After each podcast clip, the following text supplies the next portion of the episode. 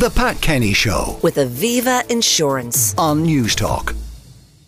When Irish writer and journalist Miriam Mulcahy lost her mother, father, and sister over the course of seven years, she found the sea was the place to escape to, so much so that she decided to write a book about how the sea made her keep moving forward in her life. Miriam is here to tell us all about her new book, This Is My Sea. Miriam, good morning. Good morning, Anton.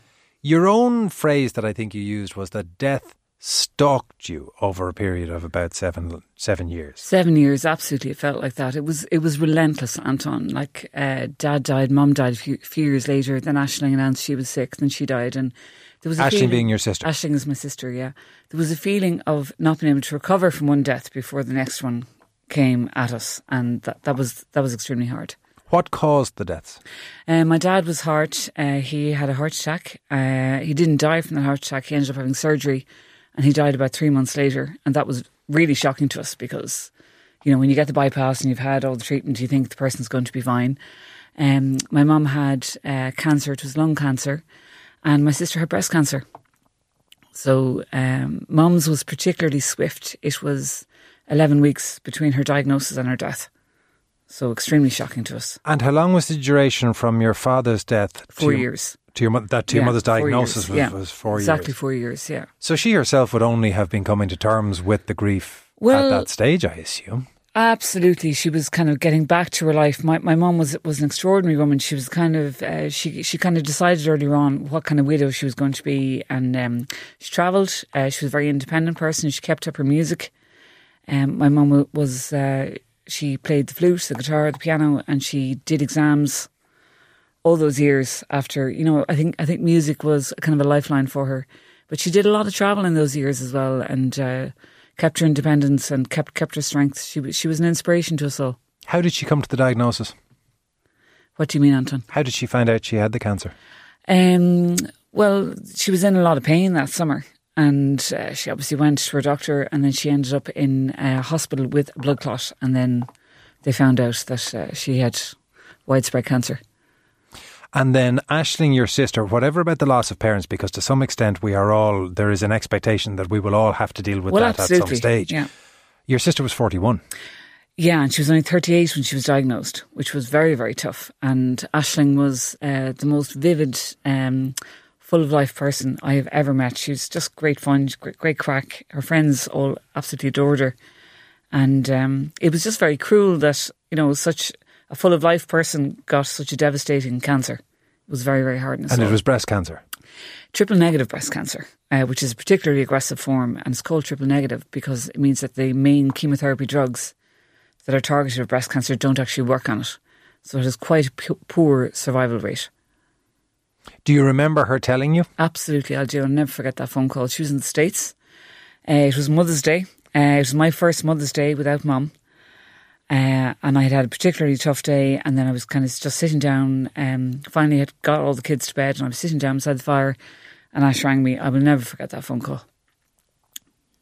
How do you go on from something like that? I mean, whatever about the, the, the phone call, from the point at which you realise that three of the people in the world to whom you are closest are gone in that relatively short period of time, what impact does it have on you? I think it flattens you, Anton. And I think there is uh, one of the reasons I wrote the book was to try and use uh, the experience. It was to process the experience, what happened to me. But I kind of in the processing and the writing, I realised I was starting to develop something which could help other people. Because you know, I, I looked for books after Dad died, Mom died, Ash died, and a lot of the books like Joan Didion, The Year of Magical Thinking. That's that's that's about her husband and her daughter. I couldn't find a book that would express uh, so much family loss and uh, um, it, it, there, there, there is a feeling with the grief and the death that uh, you have moved to a different world, a parallel world, and everybody who's not been through what you've been through is existing in this kind of shiny, happy world, and you're living in this very different one. But the same things are expected of you. You have to go to work. You, you know, work doesn't care. Three or four days after the funeral, that you've suffered this loss, and you're expected to just turn up and be normal. Uh, your kids need you. Um, you know, your dog needs you. Whatever responsibilities you've got, they don't go away. And, and even if you achieve the, the uh, uh, living a bit of normality, it often comes with a sense of guilt. There's a sense that I shouldn't be being happy I wouldn't say that. Well, that maybe for other people, Anton. I never felt that. I felt the opposite. I felt um, because people who were so full of life and loved life so much had died and were gone. To me, I felt the opposite. I, fe- I felt a responsibility to live as hard as I could, to love as much as I could, to achieve the things I wanted to achieve. Like I've always talked about writing. I've been a journalist for years. And uh, after mom died, I, I, kind of embarked on this frenzy of writing. I, I wrote uh, four books in eight years. Um, you know, obviously manuscripts they, they weren't published, but uh, it, there was there was this determination to do the things I wanted to do, and a, a realization of how fragile and precious life is, and we can't sit around moping. My parents would actually kill me if I did.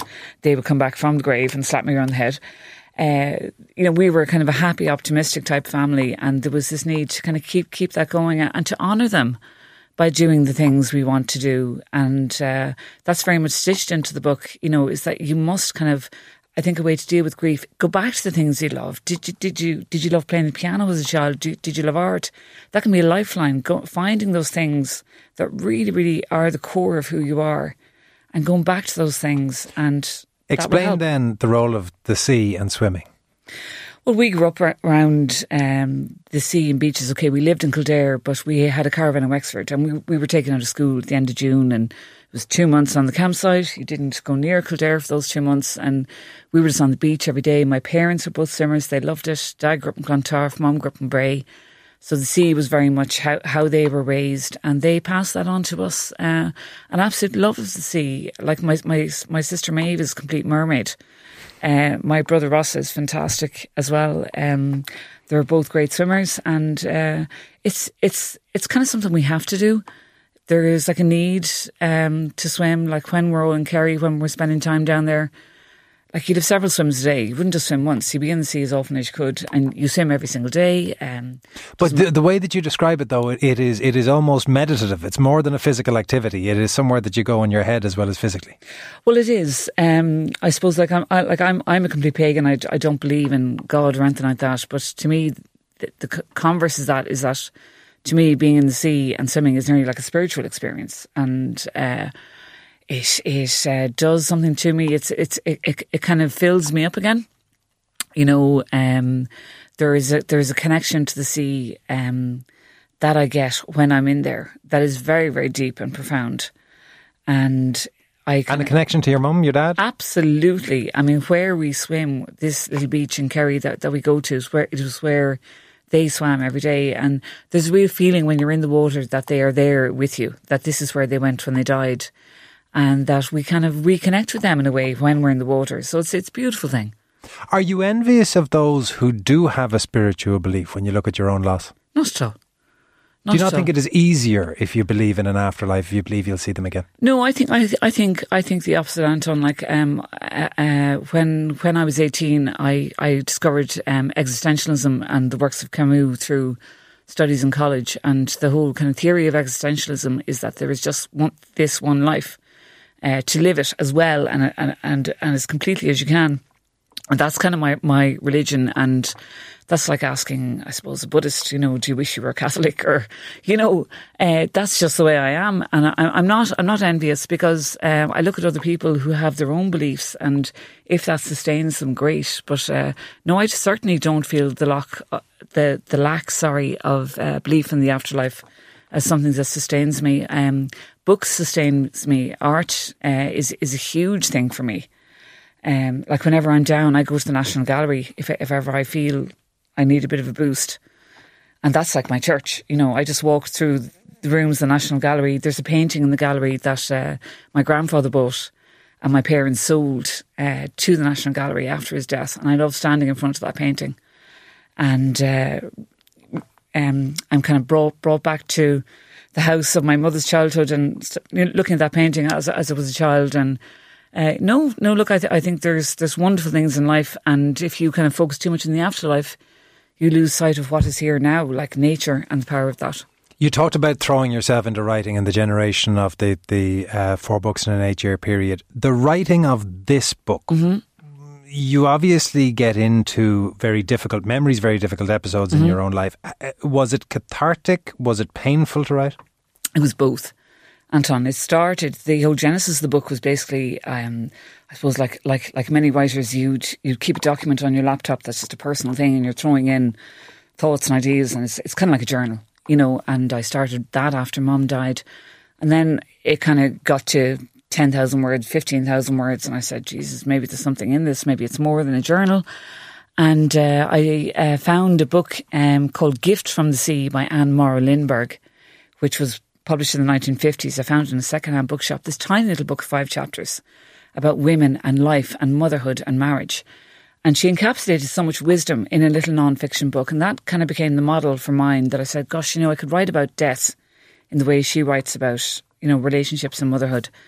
And uh, it was it was very painful. I did I did two huge rewrites on this book uh, last year because it was a mess, Anton. Like when you're working at something for ten years, you know, there's too much, the stuff that needs to be cut, but you're enmeshed in it and you can't see what needs to go.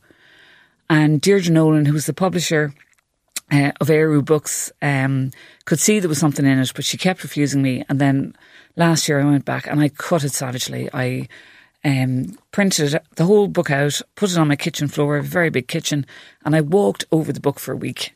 And it was amazing. I literally walked over like you know, a couple of hundred pages. And it, was amazing to be able to see that needs to go and more of that. And really, that should be over there. And it was the sense of starting to move things around, chopping and changing. So I ended up and I copied and pasted and sellotaped it all together and ended up. Literally? Literally, literally started physically cutting up pages, putting that's chapter one, that's chapter eight. And I ended up with a stack beside my laptop of this, like hundreds of pages, if you can imagine, sellotaped, written on, highlighted you know, more here, less there. And I took those m- mess of hundreds of pages and I typed the whole thing out again. And that's where it finally worked because, you, as you know, if you have to type 60,000 words, you're saying, well, every word is to count, every word is to, you have to weigh every single word if you're going to type that out fresh again. And it was in the retyping, not the rewriting, it was like a retyping out of the whole thing. It brought a freshness to it, a cohesiveness to it that had been lost over the years. But it also must have brought you repeatedly through the most oh, difficult oh, experiences dreadful. of your life. Dreadful, Anton. Like there were days last December, and I was writing about my dad dying, writing about his funeral, and I, I, I, I spent days at my laptop just crying my eyes out. You know, wrung out that feeling of just being absolutely wrung out all over again. But um, it really, really worked. I, I, I, I, suppose the other thing I brought to the book was I, I kept saying, okay, I'm a features journalist you know, um, I haven't done current affairs. I haven't haven't done you know war zones or anything like that, or kind of foreign correspondence. But that's the kind of stuff that I love reading about myself. And I thought, okay, you're a journalist, and you can literally act like a reporter. Death is your front line, grief is your trenches, and just go and report back. And it was literally by putting myself in that space of what does death look like? What does grief look like? and literally just trying to kind of step back from it and that cool, that kind of coolness of I'm going to report back and tell people how bad this is, as if you're in a war zone. Did the exercise help you? Have you benefited from it? Absolutely, absolutely. Um, like there is, as I say in the book, I, I there there is this kind of misconception that we get over grief. I don't think we ever get over it. It will stay with you if you loved the people that you've lost. That will stay with you for the rest of your life. But it's learning to live with it and it's learning to, that you know you will always carry it around with you, but um, it will become easier to carry maybe as a burden, and it becomes lighter over the years. But there are days when something dreadful happens, when you might you might hear news about somebody else who's sick, or somebody you know who's dying, and then you are flung straight back into that place. And it's the unexpected nature of grief that you know you could be going along, you could be having a great week, and then all of a sudden bam, you're back again. You're back in that awful place that you thought you had escaped. I think that's very common with a lot of grieving people. And it's very hard to articulate that, that to the people around you, to the people you work with, to the people you live with. You know, I'm having a really bad day. I'm very fragile today. You know, and there's a lot to be said for the tradition, I think, of, you know, um, in Ireland, people used to wear black diamonds on their arm when they were mourning. There was actually, like, we think of the Black Band, but somebody told me she, she, she remembers her grandmother wearing a black diamond on the sleeve of her coat. And it, you know, to kind of say to people, God, you know, look, I'm, I'm, I'm, I'm mourning. I could be a bit fragile, could be a bit delicate. Maybe we need to Just kind of bring back carefully. that sense of minding people when they're grieving. The book is called This Is My Sea. The author is Miriam Mulcahy, and it is, of course, available now. Miriam, thank you very much. Thank you, Anton. The Pat Kenny Show with Aviva Insurance. on Newstalk.